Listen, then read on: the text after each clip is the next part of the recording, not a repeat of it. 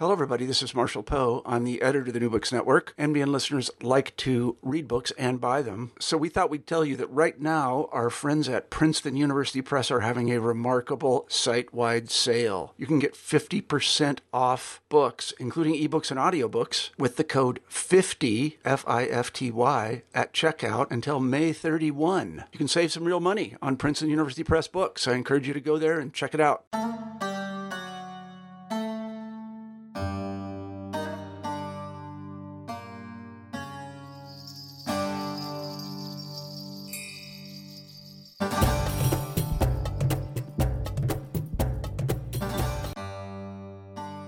In this current moment, it has become increasingly clear that U.S. society is deeply entangled in racist policies and logics of white supremacy. While this affects numerous communities, anti Muslim racism has continued to grow over the years. In With Stones in Our Hands Reflections on Racism, Muslims, and U.S. Empire, published with the University of Minnesota Press, Sohail Daulatzai and Junaid Rana turn their attention to the intersection of racecraft around Muslims and imperial projects of domination by gathering committed scholars and activists to reflect on how we've gotten here and how we can move forward. The collection of over 20 essays contends with political dissent and the promise of activism, migration and assimilation, suspicion and surveillance, and the intellectual and cultural archives that provide imaginative strategies for possible futures. In our conversation, we discuss the patterns of the Muslim left and the Muslim International, the racialization of Muslims, Palestine and American Muslim politics, Muslim belongings in the context of liberal multiculturalism and settler colonialism, countering extremism programs, the media reinforcement of stereotypes, and the resources Muslims can draw upon for solidarity politics. I'm one of your co hosts, Kristian Petersen, and thanks again for listening to New Books in Islamic Studies, a channel on the New Books Network. And now, my conversation with Sohail Daulatzai and Junaid Rana about With Stones in Our Hands. Welcome, guys. Thanks for joining me on New Books in Islamic Studies. How are you? Good. Glad to be here. Yeah, so exciting to talk to you guys about this this really uh, wonderful collection of essays you guys have, have brought together. I think a lot of people working both in kind of an American and North American context, but also in a global context, are really going to benefit from from much of this, both in uh, what a lot of these essays put forth, uh, but also in the way you guys can have constructed the volume and the voices you guys are highlighting. Uh, so I, I, think it's a really unique contribution that I hope others will uh, kind of follow in your footsteps. But before we get to going through the book, uh, we always start with a little bit about what brought you guys uh, to become the scholars that you are. So perhaps you could talk a little bit about mentors, moments, uh, things that uh, made you interested in the subjects that you are, taking the types of approaches you are, and then let us know like how you guys connected as collaborators because. Um, you guys connect in a lot of ways, not just with this volume. So maybe Junaid, you could start telling us a little bit about how you became uh, the scholar you are. Sure, I can start off. Um, I think, you know, I can answer this question a lot of different ways, but, you know, the thing that really hits me now, especially when it's very difficult to travel, you know, because of COVID 19, um, the scholar that I am is primarily because of travel. You know, um, my family coming from Pakistan, um, you know, growing up in the States, um, having this kind of thirst to travel around. I mean, um, you know, right after undergrad, I spent a year in Cairo, and I think that year in Cairo um, was pretty formative for me in terms of, um, you know, thinking about the world, thinking about how the world is constructed. You know, those ways that Edward Said talks about in Orientalism, um, but also, you know, um, I just I got that bug really early on um, as much as I hate flying on airplanes, I love traveling the world, and um, that's really been sort of something that um, forms how I think about you know uh, how to how, how, to approach things, but also the problems that I see out there. Um, they're not always const- you know sometimes they're constructed for you, but it's also important to understand what that those issues are for yourself. Um, so I think that's that's how I would answer that question. Um, the other part, I mean, I'm sure Sohail is going to say more about this, but it's it was you know we were introduced to each other pretty early on in our our careers. Um, you know, as we were finishing graduate school, and it was kind of like a, uh, you know, we hit it off immediately, and really, this book, this edited volume, is kind of a um, natural progression of our friendship, our you know, our seeing each other as as comrades and allies and uh, people who you know, even in the academic world or even in the world of of thinking generally, um, it's not always easy to find people who you you see eye to eye with. And Sohail and I were that immediately. Um, and so I think this this book is is is is part of our friendship and our friendship with a bunch of, of people in this book. In terms of how I came to to be an academic, um, it was to be honest, it was kind of accidental.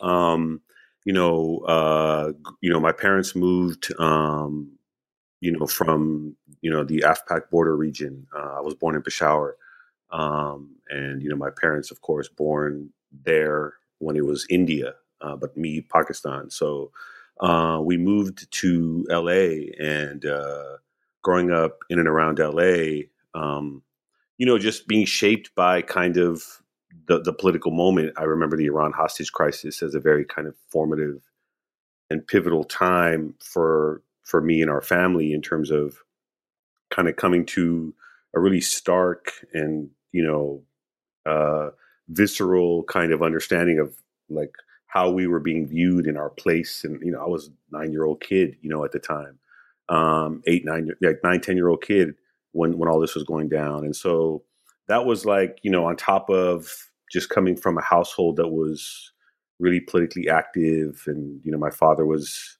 engaged in hunger strikes against U.S. support for the Pakistani government in his mid 70s. Um, and and so just kind of having that constantly in the house and and then growing up as a kid, I think, you know, fortunately, I could say in the 80s, where for me, you know, this has kind of led me to, to, to do the work, some of the work that I do was like the, my encounter with like culture, like particularly like punk and like hip hop, like, and, and the way that really shaped my worldview. And so I, and then, you know, another moment was you know seeing the Battle of Algiers for the first time as a kid in a in a, in a library, um, and and being blown away by the power that you know film or in other cases music could have in terms of like one teaching you about something, but you know shaping a worldview too. So that kind of just led me into when I went to school and then work I did afterward, I was kind of always working in this nexus of for lack of a better word, like culture and politics, you know, um, whether it was organizing activist work or working on, you know, film video stuff, you know, and then grad school, I went to the film school at USC, which was a kind of interdisciplinary program and um, pretty lefty, but, you know, they didn't really contend with questions of difference when it came to race in particular. So, um, you know, for me, you know, seminal. I mean, I, I, read Malcolm's autobiography as a teenager, but then Fanon and Edward Said became, you know, kind of influential in terms of that. So I went to grad school, to be honest, like really just to get some ideas under my belt, you know, get some film and media and experimental film stuff under my belt, and was just thinking that like I was going to enter the world with that, and then I'll see what came of it. And you know, through the, you know, the powers that be or whatever it might be, uh, landed with a postdoc at UCLA, and that led to me being hired at UC Irvine, and and so I kind of embarked on this trajectory of the tenure track in academia, but always kind of a little unsettled with the process, you know, um, but also trying to figure out how best to navigate it because as I moved through it, I started to see the kind of value it had for me in terms of what I could make it or shape it to be. Um, and so I've tried to, you know, kind of navigate that line. And and so, you know, luckily, as Junaid was referring to, like early on in my my career, I think it was like maybe my first year on the tenure track, I met Junaid, right? Um, and and uh, you know, we just hit it off, like Junaid said. You know, it was just like, oh wow, you know. Um, and again, like meeting meeting someone like meeting Junaid and and and, and others like him was refreshing because it was like, oh, you can you can do this with this worldview um, and be on the tenure track. Because to, to be honest with you, my graduate school experience was not that. You know, I was pretty much on my own. You know, um, and so finding that kind of uh, like community, if you want to call it that, like amongst um, other junior scholars who were in the academia in academia on the tenure track, but in particular like Junaid, you know, come from a similar background, you know, but had also very similar worldviews was was also really kind of like wind in my sails. And so it kind of just led us to start, you know, talking, thinking, collaborating and yeah, and it, it you know, most recently culminating in this book project, you know. Yeah, this is uh it's interesting too and the you know, hearing a little bit more about each of your backgrounds and and knowing both of your work you know you both have these these great books that do islamic studies i think in a way that i, I would imagine neither of you would probably say i'm in islamic studies um, but i think your type of work and what you're doing in this this book with stones in our hands carves out you know you're you're making the path by walking of a, of a kind of different trajectory uh, to think about muslim societies think about islam as a, a kind of category of analysis um, so I really appreciate the work that both of you guys are doing, um, and the work that you guys are are fostering in a collection like this. But you, you also have this series with University of Minnesota Press, which uses this this framing, which is central to to this book as well. Um, this idea of the Muslim International, um, and in this book, you also talk about uh, the Muslim left. These are kind of two central concepts for the project. So I thought this would be a useful place to start about. Uh, so so what do you mean by these these terms? How do you how are you using them? Uh, what is their kind of relationship with each other? And then how how does this kind of viewpoint or this kind of starting point, you know, how do you see it operating in the type of scholarship that you guys want to uh, bring to this this series that you have? What what is the kind of unifying principles in in that type of work? Well, I mean, I think you know I I think for for me, well, for us, you know, but I can you know I can speak about my perspective on it. You know, I think um, p- part of what led us to to start thinking about the book was, um, you know, actually, you know, is, is, there a way? I mean, we understand that the academy is um, is disciplinarily bound, right? Um, um, but I mean that in all senses of the word. In terms of the ways it also kind of seeks to kind of police forms of thinking and ways of knowing. And and for me personally, that just ran completely antithetical to how I understood the world. Like for me, my my way of thinking about the world, as I mentioned in terms of my experiences growing up, was just from anything and everything. Right? It, it was all fair game. Um, and so for me, you know, coming into a place like the academy that was disciplinarily bound, for me, I was approaching it from a very undisciplined perspective. And so I say all that to say because for for us, you know, uh, the, the, the question of what was happening, uh, especially post 9-11, um, um, to Muslims, uh, both in the United States and globally, and, and the way in which you know the figure of the Muslim kind of was getting deployed um, was not something that was really being understood in relationship to um, other histories of, uh, of, settler colonial histories and theories of uh, and legacies and afterlives of slavery. Um, what I mean by that, it, it, wasn't being looked at in, in in direct ways around the question of what we might call in the academy critical race or ethnic studies frameworks, right?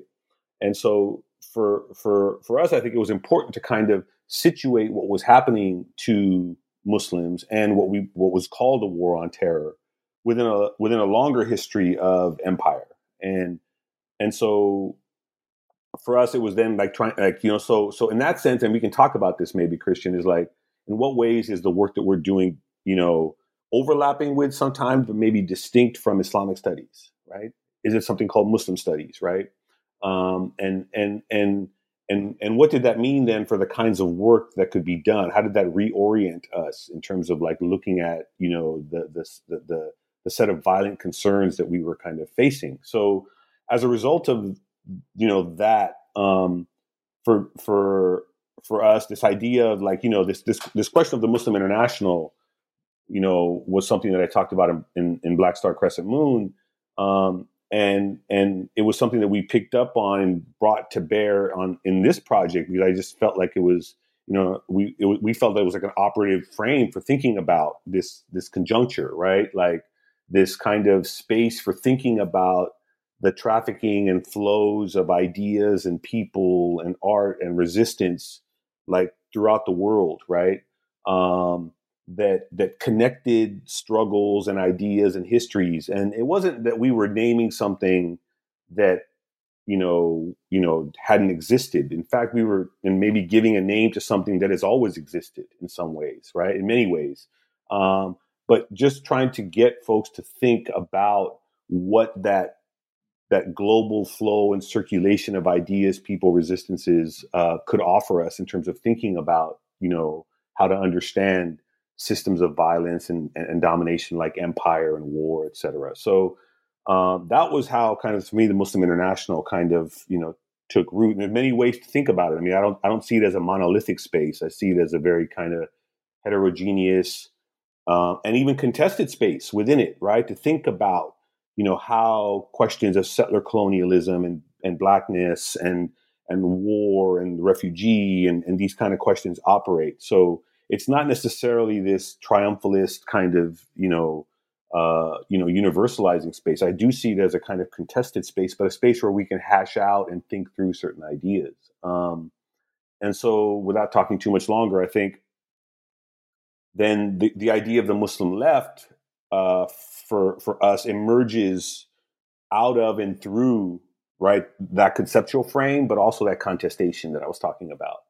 Um, and to think about forms of political agency um, that I think, well, what we felt had been rendered illegible by traditional conceptions of leftist politics, right? So it wasn't that we were asking for or demanding, you know, that the left broaden its tent and now include Muslims in it, right? Um, in fact, we were actually vehemently against that idea. We weren't asking for the left to now include us. We were saying, no, there's a different kind of politics happening that is also anti imperial, that is also anti capitalist, that's also looking at changing and challenging patriarchal notions and, in structures in societies, right? And that, but it doesn't go by the name left, right, in terms of how it's classically defined, but still has a certain kind of, you know, it, it, there's a robustness to it, right? And so we wanted to kind of start to think about a way to organize around those kind that kind of political agency, right? And and so because I think again, and we can maybe have this conversation for the for the conventional left, you know, there's a and, and as we talked about in the introduction, even um, and and some pieces throughout the book did. There's a there's a deep antipathy, if not antagonism, within the left toward Muslims, right, or Islam, and so uh, we wanted to kind of you know stake a particular claim to uh, a kind of set of practices that you know had had were either being willfully ignored or just not rendered legible right? And so i think that was that, that's the way i'd answer that question. So really quick kristian um you know one of the things that i would i would add to Sohail's description is just to go back to my opening around our friendship and you know one of the the things that just connected us was just the ability to talk through ideas and um, a lot of the stuff that we had been talking about was about you know the misrepresentations of muslims and islam both historically uh, culturally politically etc and you know, this is a very that's a very common conversation that you can have with a lot of people, right? You know, once you know something about um, these worlds, you immediately see it. And we both were engaging in this conversation constantly. And then, you know, part of our, you know, academic careers was about unveiling this, so to speak, you know. Um, and one of the things that we kept coming across, not only in terms of our academic work, but as we presented this material, we talked about it with, you know, we we wrote things and um, those those pieces came out and those journal pieces came out, um, those essays came out, was a kind of um, pushback, and the pushback was very odd. It wasn't about the ideas we were presenting. It was as if there was another conversation going on that we weren't participating in. And we we both knew what that conversation was, and it's precisely that kind of antipathy that Sohail's pointing out, right? That there are certain foils out there that Islam and Muslims stand in for, um, both in you know the modern episteme, but also in the ways that people are are constantly imagining their place in the world, right? So, you know, part of what we were trying to figure out was how is it that this colossal edifice has been constructed such that you can't even see the politics of Muslims and the Islamic world writ large, much less the world that's also seen through this lens, right? Because it's not just Muslims per se, the actually existing Muslim. It's other people who are then folded into this narrative, right? And part of us understanding that was to say, on the one, that there is this thing called the Muslim International. And I think, you know, Sohail's book so brilliantly, you know, outlines a slice of what that is, right? That is to say that there were both Muslims engaging in radical sets of politics that were oriented around justice issues. And there were other people, right? Non Muslims who were engaging with Muslims or Islam, you know, in a way that was um, internationalist in scope. It, it, presented a kind of uh, radical politics that isn't the way that radicalism has been associated with Islam, right? Radicalism now it has a very conservative um, and you know uh, a, a, trajectory to it, so that politics is a foregone conclusion for Islam and Muslims, right? It must be something that is antithetical to the you know to modernity or it's antithetical to you know the so-called American way of life. Um, but you know, unpacking those kinds of terms means that you have to understand one the way that Muslims and Islams have been constructed from you know these these huge categories we we formerly called the West or whatever, um, but but that there are these ways of seeing these other parts of the world have nothing to do with those parts of the world, but also you know this this prefiguring of politics means that it evap- eviscerates any notion that um, there's a complicated set of political issues going on, that there are debates, that there are, you know, there's even a category of, you know, Muslims who are communists, right? The whole idea of a Muslim being a communist seems like an oxymoron and contradictory. Um, and so, so that that's a central part of of what we're dealing with but it's also you know we're not just saying this as a kind of diagnostic right to say like historically there are all these you know figures we can look at the or the all these movements we can look at. But that that this thing that we're calling the muslim left is also forward moving it's a way of thinking about you know um in the book we talk about like we have four interviews with um you know thinkers and and activists and organizers who are involved in organizing a different kind of politics right? And that different kind of politics means that you know not only understanding what the problem is also leads us to thinking about well the other side of this in terms of what is to be done right and what is to be done isn't necessarily a prescriptive thing it's it's it's a debate, right? Um, it's a debate in sa- terms of saying, okay, well, what are the forms of action? What are the how does action actually what does action actually do, right? Um, so I think that those are the kind of tensions we're building on between the Muslim International and the Muslim left. Another kind of through line that you you, you guys have both kind of alluded to, but um, I want to spell it out for for listeners, uh, is the kind of racialization of Muslims and kind of thinking about Muslims in this this kind of intersection of, of racism and white supremacy.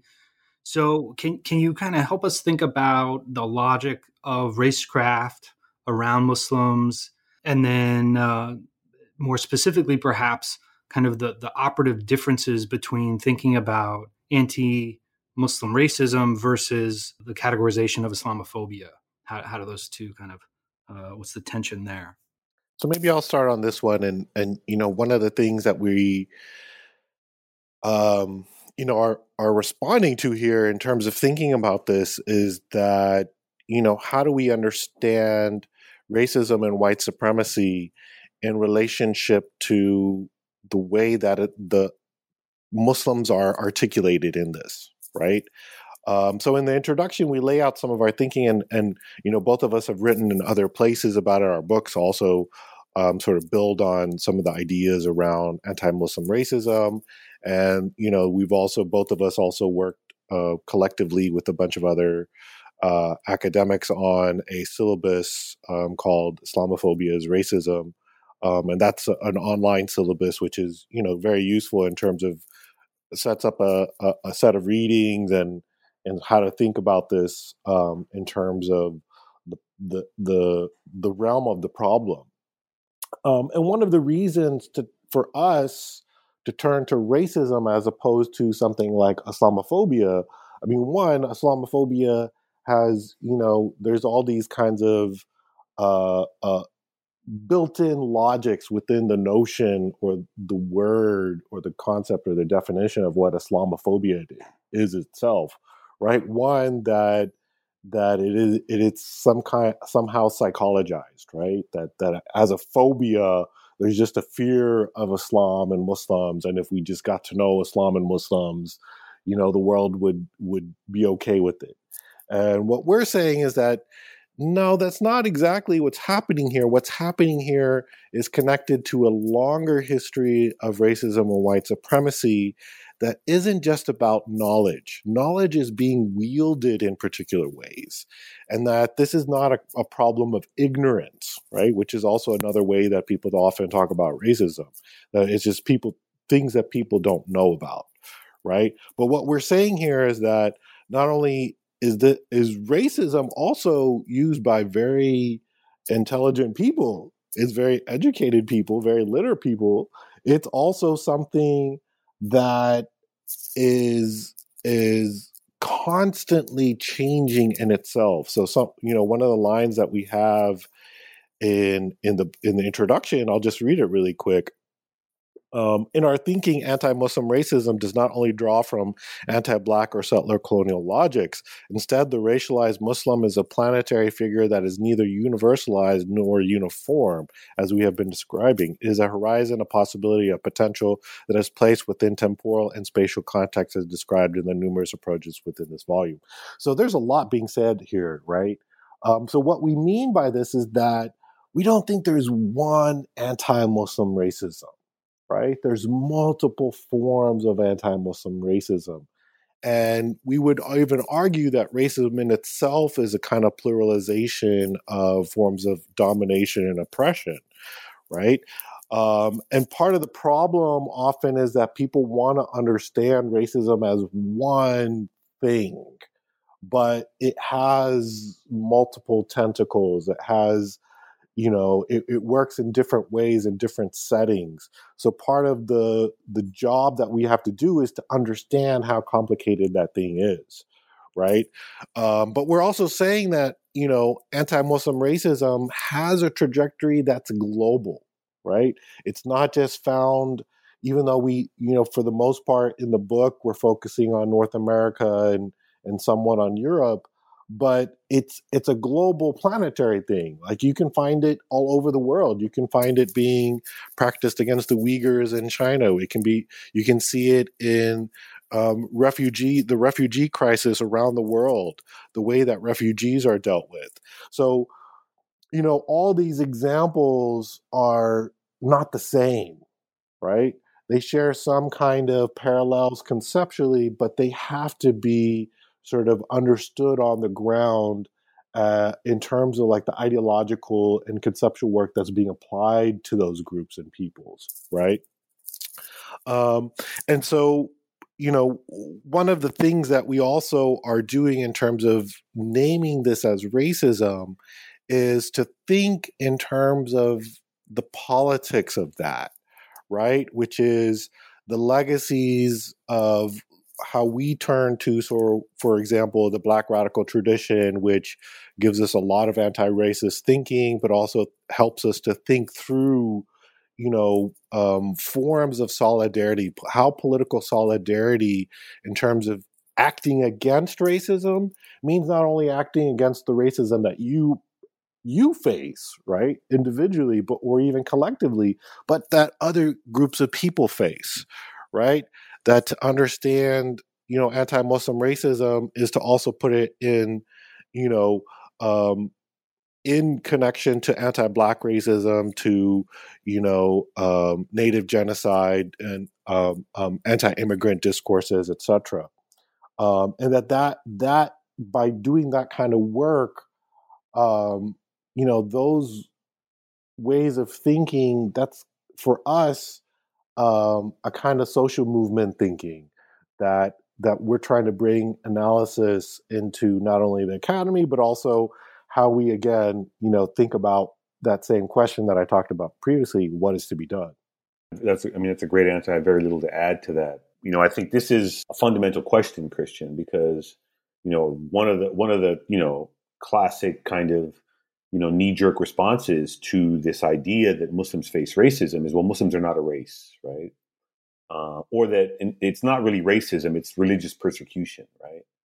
Um, and and and in fact, when you look at kind of the the body of work uh, called critical race theory within you know legal studies, um, there are those who kind of approach you know kind of redress uh, uh, that you know in terms of like legal redress or remedy for uh, violence enacted upon Muslims in the United States, like they're not able to pray at work or they're not able to you know do certain kinds of things or seen as suspicious is through kind of ideas of religious persecution and constitutional protections of those freedoms, right?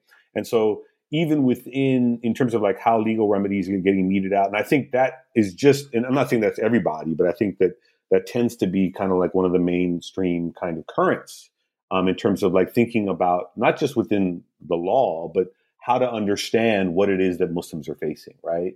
Um, and and for us, it was really important to kind of try to um, not necessarily just unpack that because uh, we had to we were trying to figure think about and think through like historically what is this nexus of religion and race, right? Like the idea that you know, and again, as some scholars have written about that, that race is essentially the secularization of religion, right?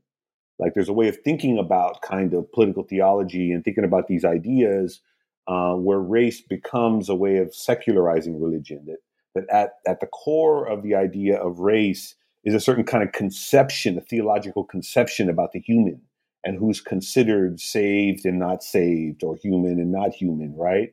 Um, and and so what we were also trying to do was kind of tap into that kind of uh, history and to kind of suggest or show that like you know even though it's happening to people called muslims who you know practice a religion called islam right that as junaid like you know brilliantly pointed out like the way in which it's practiced upon muslims right is uh, rooted in deeper histories of white supremacist violence, right?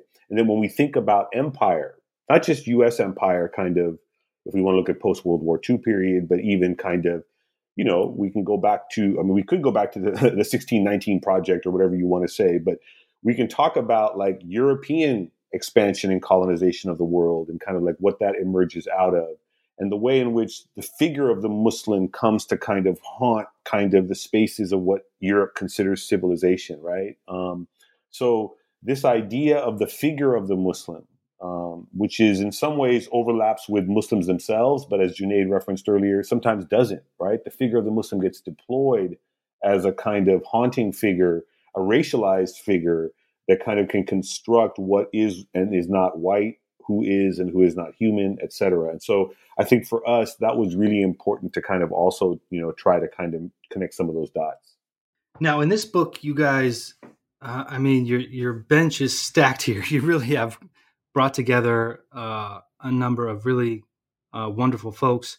So, uh, can you tell us a little bit about like how did this thing come together? You know, you, you kind of pointed to kind of building this uh, kind of collective of friends and colleagues uh, over time that had the same kind of resonance in terms of you know political thought and these kind of things. So, but what what was, where did this project come from? What what how did you you know gather these people? How did you get them focused to think about the same thing? Um, you also mentioned this this uh, part of the book, which I think is really unique, where you uh, interview organizers and activists. Um, so, what what led to including those voices as well? Um, maybe you could kind of just give us a little uh, history of the, the, the project. Yeah, I could I could start with that. I mean, you know, as we were talking about, like, me and Junaid had, you know, when we first met, just kind of thinking about, you know, to, to go back to Junaid's question, quoting, referencing Shariati, referencing Mark, like what is to be, what what can we do here, right? Like, what where, where's the intervention, and trying to think about things that kind of influenced us, um, and, and for us, in some ways, we wanted this to be a kind of handbook. Um, um, might be a little thick to kind of put in your back pocket, as it were, but like for us, we wanted it to kind of be in that tradition of kind of like a handbook, like a kind of, you know, not you know maybe not necessarily manual might sound too programmatic, but we were thinking about you know like the INCITE Women of Color Against Violence kind of anthology that it, that, that that that that collective had put out, you know, uh, several years ago as a kind of model, right? Um, and and trying to, you know, as we were saying, think through some of these ideas, and also at the same time, I mean, this was an idea. That, I mean, we started talking about this book, you know, it, it's it's been a while, Kristian. I mean, it's probably been like you know, last maybe eight, ten years ago, right? Where we really started to think about like, what if we put together a collection? And um, part of that part of that process was um, you know the the the social life of the war on terror, like what it was doing to you know you know institutions on the one hand, but just you know how it was impacting Muslims and the everyday um, was something that was almost it was disorienting because it was happening so rapidly and so quickly. Every other day there was every day there was something else, and so it was almost like we were chasing a moving target in a way in terms of trying to you know uh, harness or get a sense of what was going on. And so at the same time, I think um, there was also a generation of, of, of, of, scholars who, who were coming through the pipeline, as it were, who, you know, again, in terms of thinking about that community, who were, who were likewise shaped by kind of critical race, black studies, ethnic studies, gender studies frameworks who were coming through and also trying to make sense of this thing called the war on terror. And so, uh, as a result, like the, the, the, book took it took some time to kind of get like the pieces together to fit, right? In terms of like, okay, what are the broad ideas? What could specific chapters be about? You know, who are the people out here who are doing this work? Because essentially, what we wanted to do to kind of uh, in, in, the book, like I said, was one provide this you know handbook as it were um, and include critical voices right we, we wanted we wanted critical voices because that was something that we felt was um, just not happening in, in, in, a, in a moment of intense violence um, and subjection for muslims. So we wanted critical kind of voices to come together but also to kind of couple that with like folks who weren't in the academy, and, and, not that the academy is this kind of insular space, it can, it can be, unfortunately, but we wanted not only to bring those folks in the academy who were, you know, trained scholars, but who were also doing, you know, activist work, right, and organizing work. But then we also wanted to to to tap into our networks of organizers and activists who were, you know, also well versed in thinking through kind of larger, bigger scholarly ideas and bringing that to bear on their organizing work. And so for us, you know, it was, you know, Lara Kiswani at AROC up in the Bay Area. Um, they do amazing work up there. And so bringing Laura's voice in, um, Hamid Khan here in LA, where I've done work with um, and Stop LAPD Spying and and he's kind of like a fixture here and kind of like LA kind of like radical politics in terms of like you know uh, uh, you know addressing kind of um, LAPD's historic, but especially in the war on terror, kind of the way in which LA became and has become kind of the epicenter of the interface between local policing and homeland security with William Bratton as the police chief and then Michael Downing and and the funding that comes through LA as a result. So Hamid has been intrinsically and, and, like just involved in the way in which, and this is what's important to a point that Junaid made, how the war on terror uses the figure of the Muslim and got buy-in from mainstream Muslim communities here in Los Angeles, right, as a way of kind of protecting communities. But the overwhelming bulk of the force of what LAPD was doing with its surveillance architecture was targeting non-Muslim Black and Brown communities, right? over 90% of their stops and SARS, suspicious activity reports they did essentially, were targeting non Muslims. So, again, how does the figure of the Muslim get deployed, right? So, terror is being expanded, the idea of what a terrorist is. Um, so, so Hamid, we, we, wanted to bring Hamid in. And then there was, you know, um, uh, Fahad Ahmed from Drum, like a longtime organizer in, in New York around kind of undocumented migrant kind of Muslim Desi Desi communities there, uh, many of whom were Muslims. And then Ubaidullah Evans, kind of uh, uh, a thinker, activist, organizer in Chicago, who you know was thinking through questions around like liberation theology and Black liberation theology in, spe- in specific. So so we wanted to kind of bring these multiple voices and to create kind of a you know, if if if it wasn't necessarily a monolithic, it wasn't it wasn't like a chorus, you know, like everyone's singing in unison. For me, maybe if I could use that metaphor, it was more like a cacophony. It was just like we wanted dissonant voices and tones and you know shrieks and yells from you know for the book to kind of have this collection of these critical kind of voices that were unsettling kind of established ways of thinking about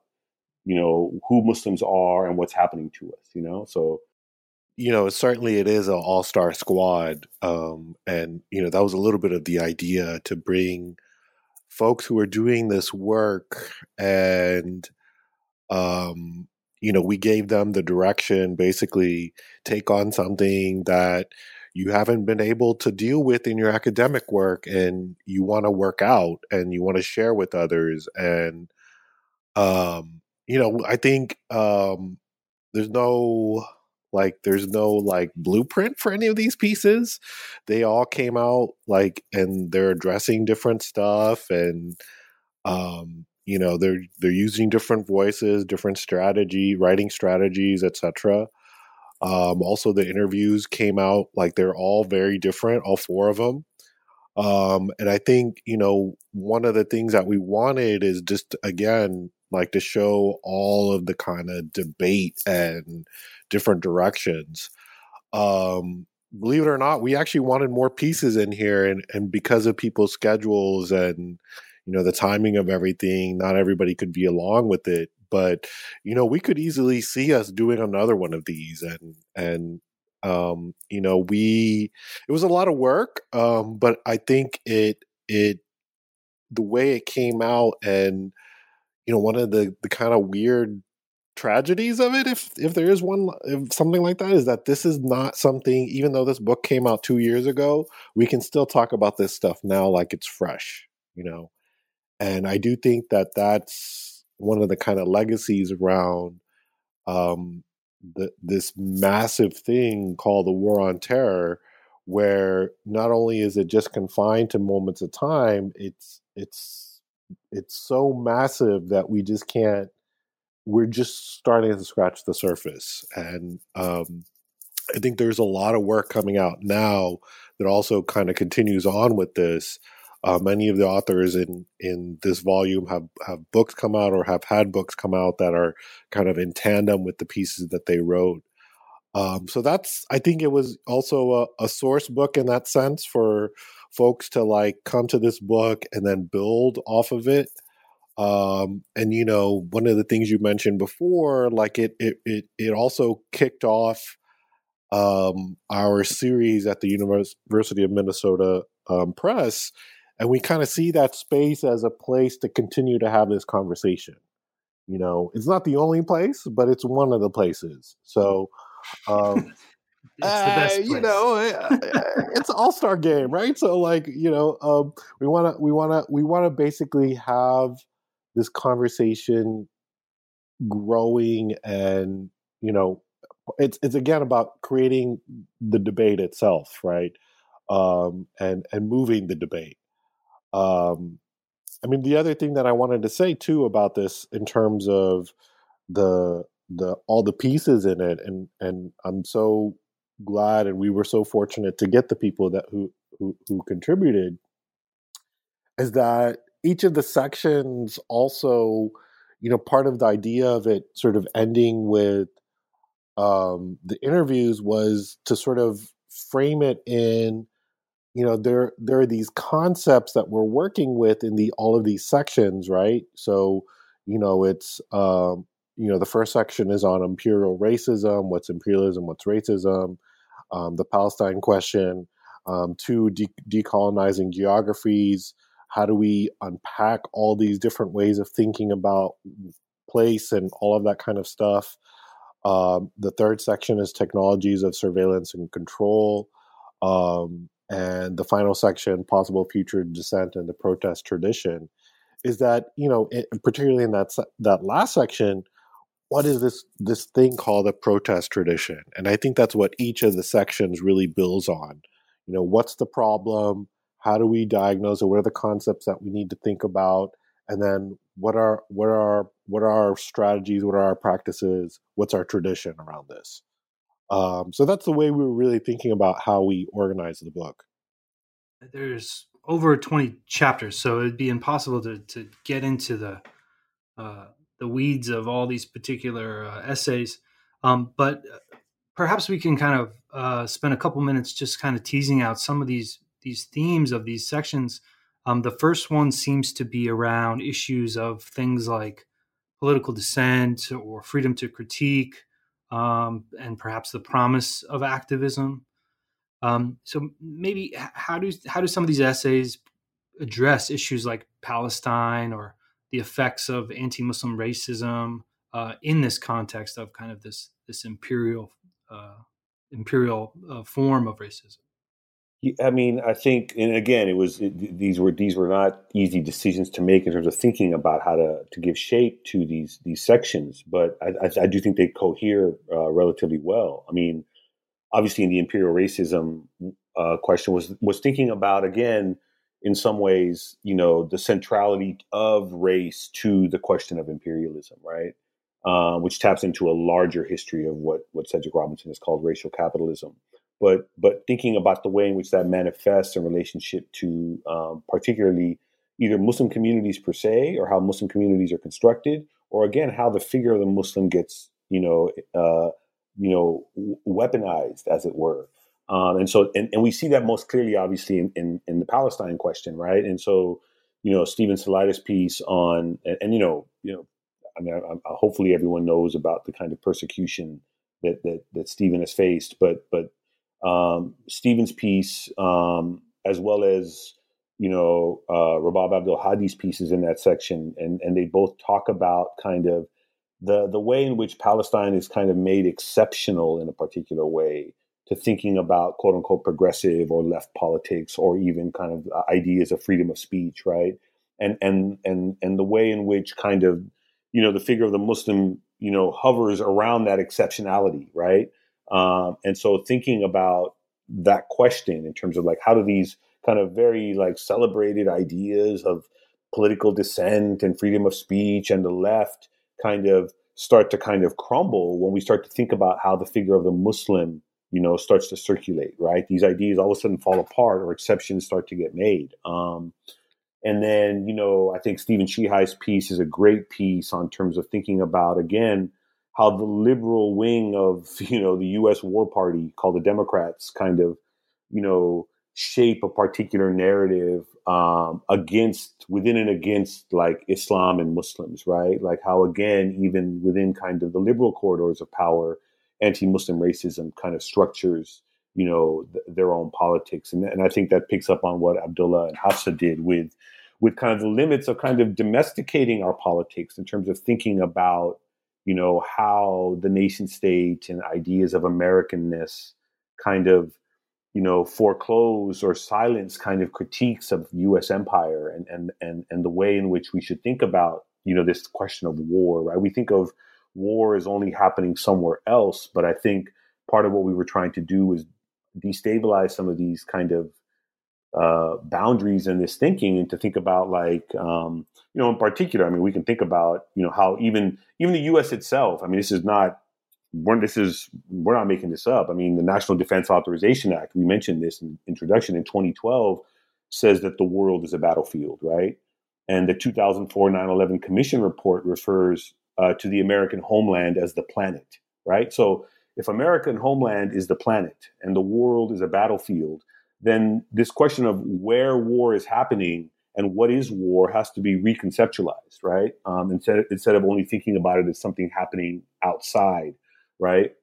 And that has profound impact on how we think about then policing, surveillance here in the country, in the U.S., et cetera, et cetera. So I think that's what we were trying to get at in in, in that section, you know. Yeah, and all these these really connect because uh, the the decolonizing geography section, which has uh, again several excellent essays, uh, talks about issues of migration and assimilation in this kind of global politics, uh, where we're thinking about the Muslim subject both in the North American context, but here also in Europe.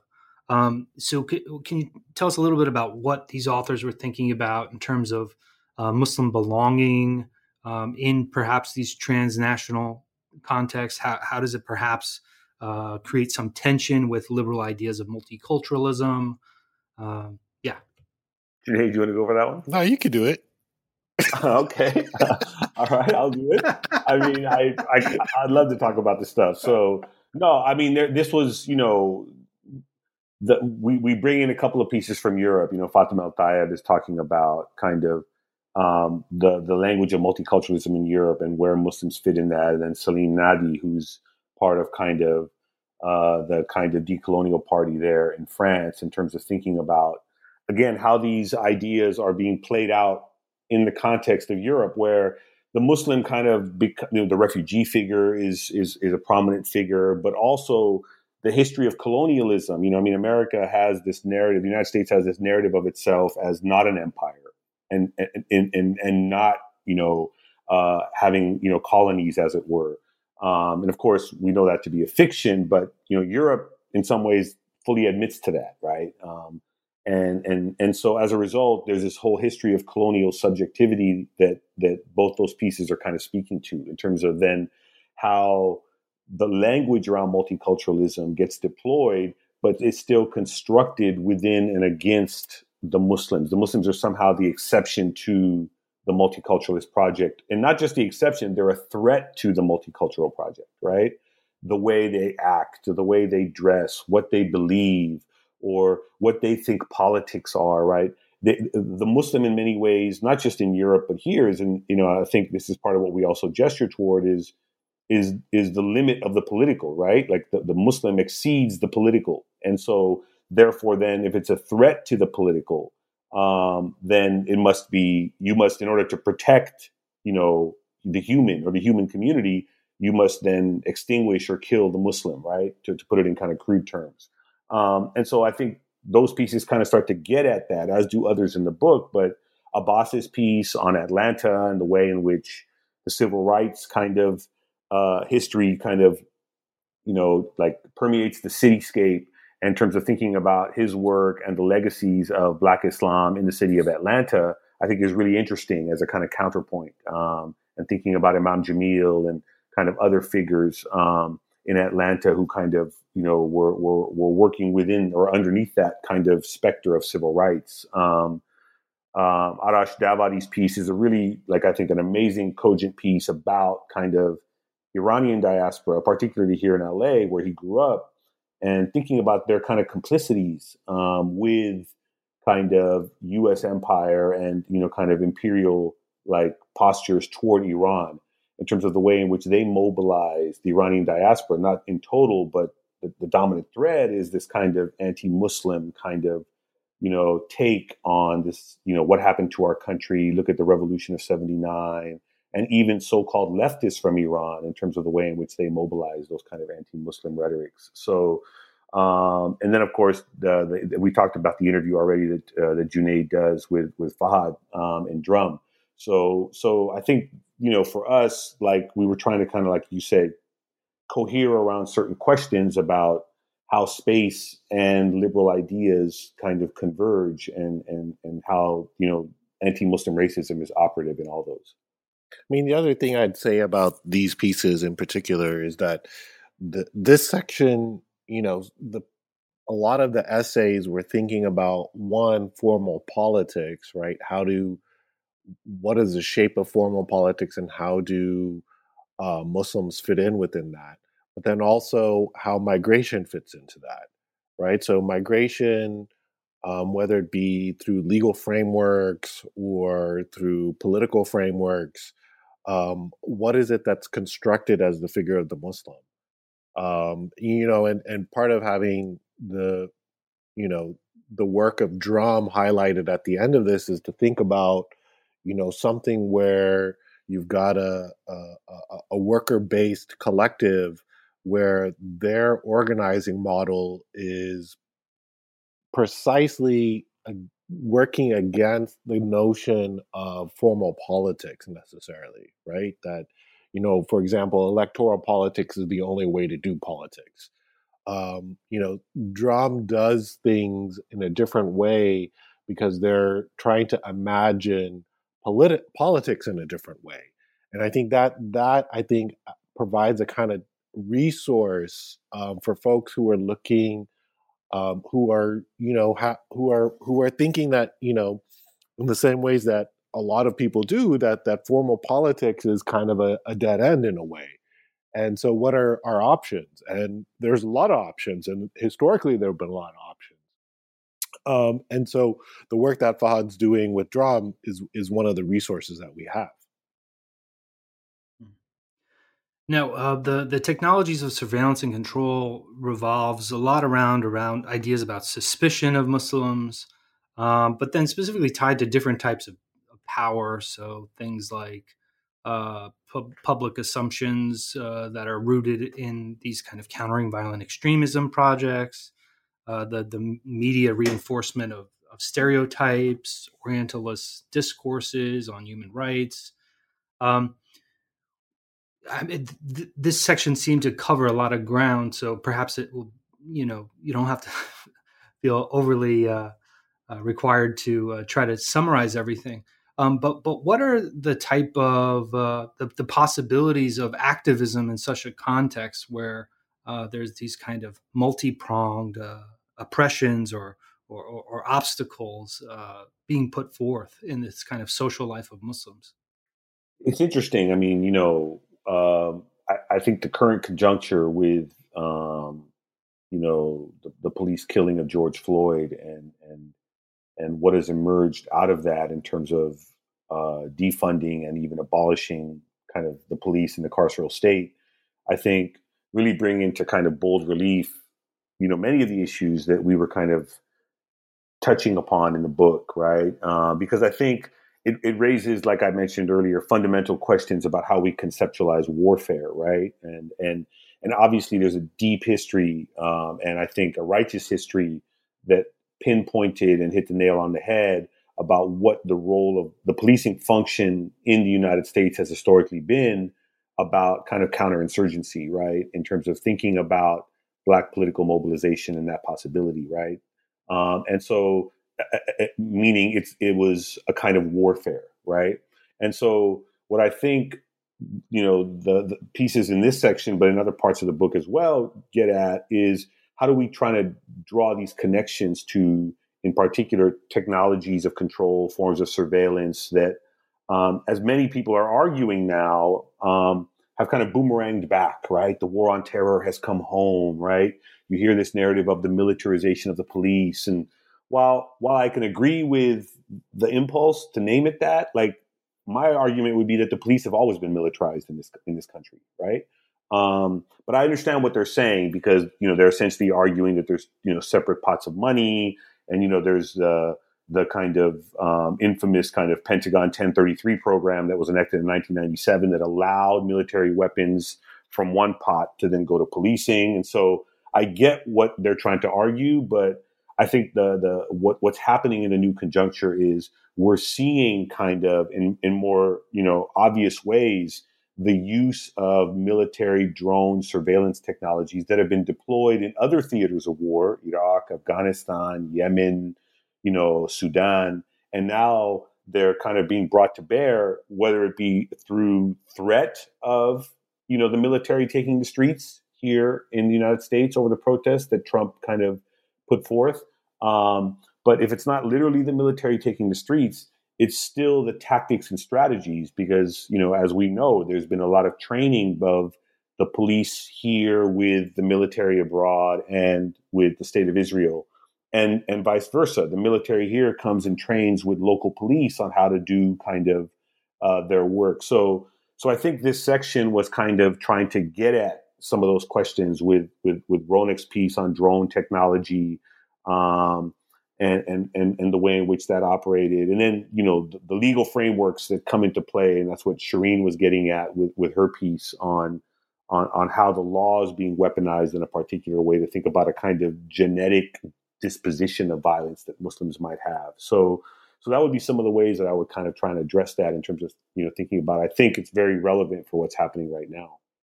I mean, the other thing that, that I think brings these pieces together, even though this is happening throughout the book, it's it's how did some of these um, ideas around anti-Muslim racism travel, right? So, like whether it's through technology, whether it's through, you know, the discipline of psychology, how psychologists are using this, how it's how it's mobilized in human rights discourse, um, the way it's being used in and and ed- education and pedagogy, uh, or or even in film, right? I mean, all of these things are things.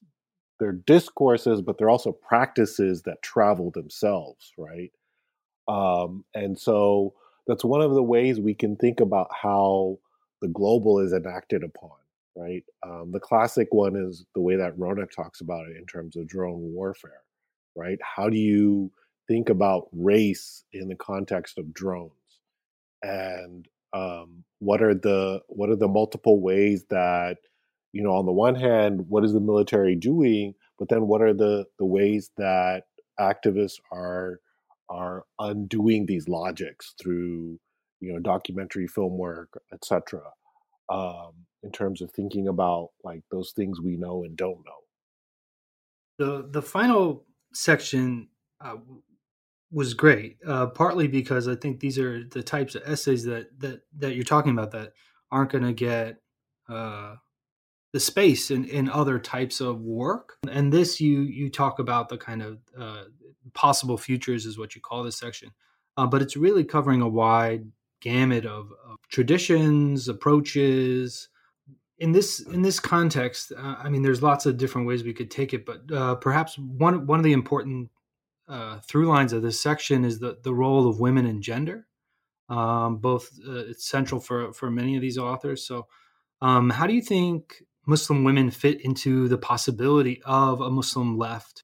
And perhaps are there are there particular challenges uh, in terms of perhaps gender norms uh, that that might prohibit this type of progress? Could you say more about that question, Kristian? I mean, so what is it about gender that you're you're trying to get at? Well, in the sense of, um, you know, some of these authors are, are, are talking about both uh, being women, raising women, and kind of what does that intersection of race, religion, gender? What what are the kind of possibilities that that creates? What are p- perhaps the challenges that those set up before those those people? Uh, no, I mean, I, I, I think you know, picking up on how you originally framed the question. I mean, I think when it comes, and, and this is what I'm, I, I, what I suggested before, that the Muslim International and even the Muslim left are kind of, you know, these are not uniform monolithic spaces. These are contested spaces, right? But they're a space that where we can kind of have um, kind of like these these very important kind of debates, right? Um, and and so so to me, like the question of gender is central to the Muslim left, right? In terms of thinking about how um, our politics, you know, are shaped, right? And and and and the struggles in which kind of, um, in particular, Muslim women um, have to endure. So so I think the pieces speak to that. I think you know Suad's piece is you know t- both tonally, uh, but in terms of like the register, she's speaking like the genre and tradition out of which the the piece is coming from. I think is a very powerful kind of invocation of that history, but also kind of placing it in the now in terms of thinking about you know for her as a black Muslim woman intellectual, right? Um, in terms of how she frames kind of her positionality vis-a-vis you know, uh, patriarchy writ large within Muslim communities, but it's you know particularly also in relationship to kind of immigrant, you know, non-black Muslim community spaces. So, and and, and I think Sylvia's is a kind of more you know also deeply personal, but but from the perspective of her of her of her daughters, um, kind of thinking about what it means to raise them in this context. So. I think it, it's. I, I think you're right to say ask the question about gender, but I, I I think this piece this chapter, this this section of the book also gets at uh, how you know some Muslim women are thinking about these questions, and I and I appreciate Sylvia's piece in the question in terms of the question of mothering, and you know, there's a whole kind of discourse that's emerged around kind of the radical politics of mothering, et cetera. And I feel like Sylvia's piece is you know gesturing toward that. So I, I think you know that the, the question of gender and the place of gender within this idea of the Muslim left is fundamental, right? And it's it's it's it's something that has to, I mean it's something that's going to be contested, and we have to continually fight for that. You know, um, I don't know if Junaid, you have something to add to that. Yeah, I mean, I think you know, in some ways, um, you know, we talked about this when we were organizing the book in terms of the sections and we didn't want this, even though this this is like you know future oriented and um, it gives you kind of like this this uh, direction. It, it really wasn't about okay, this is it. This is more for us. It was more about completing a circle and bringing us back to you know one of the things that that comes up in the the, the opening section with Rabab Abdulhadi and and her notion of indivisibility of justice, which is again a kind of social justice call that always brings to fore the fore um, intersectionality. And intersectionality not just an analytical but as a justice oriented um, approach thinking about um, you know forms of oppression in their connection to one another. And you know part of what's so powerful about the pieces in this section, whether it's Suad's or Robin's or Hatem's or Sylvia or Miriam's, is that all of them are really bringing a um, very personal, very kind of political framing to something that is deeply, deeply important, and also that needs to change, right? Um, so you know, for us, these are these are it's it's a direction of like, yeah, there's this is going to be an ongoing conversation, but it's also, you know, um, we have we have mechanisms from which to think about this stuff. We have strategies in place to think about this stuff. Um, I also have to point out that I think these were, you know, some of the the the most beautifully written essays, right? I mean, they were in a different kind of voice. Um, you know, Suad's piece is very powerful because it's it's it's it's just a fierce piece in terms of taking on um, how she sees her place, right? Um, and what it means to be, like as she says, a young black Muslim woman intellectual. Um, and naming that as such and giving the power to all of that in the way that it can be given power to.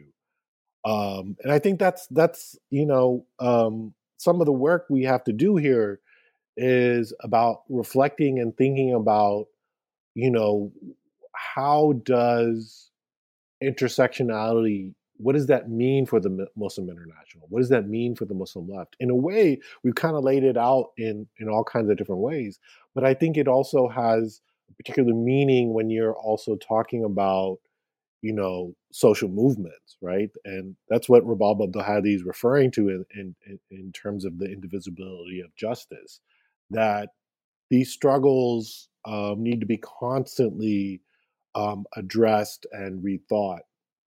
Um, and something as simple and and and straightforward as responding to the question that you know a daughter might pose to you, or you know, um, I think all of us, particularly academics in office hours, where you know there are students who come to us with particular kinds of issues, and they're not easy you know they're they're they're not straightforward and there's some very painful um, um, questions that are being asked and they need to be asked um, and i think that's part of what's going to again push things forward.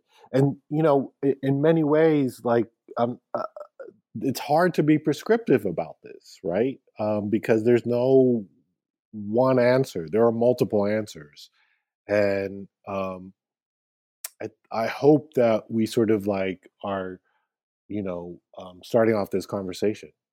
Yeah, there. I mean, I've talked to you much longer than I often do, so I'm sorry to to keep uh, keep going on and on. There's there's so much in this book. We no, it's great. We could we could keep going.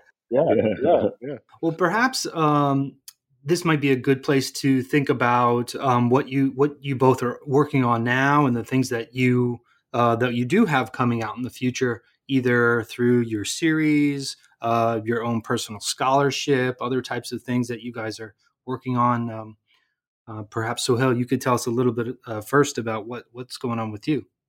Wow. Um, yeah. I mean, I'm I'm I'm kind of trying to you know figure that out myself. I mean, I think I'm uh, I was in Cuba uh, a while ago, and you know went down with a camera, um, and so I've been kind of thinking about you know, kind of, you know, reflexing those muscles a little bit. You know, um, I had I had directed a music video for a group called Algiers that came out late last year, and um, so trying to think about kind of like the film, the the the space of the moving image and film um, in terms of you know you know its role in kind of shaping the idea of memory. Um, there's a tradition of that within kind of um, experimental film practice. And so um, I'm really playing with this idea of the ghost archives um, in terms of thinking about, um, you know, how, how, how can we kind of think about, you know, the the figure of the Muslim or Muslims in particular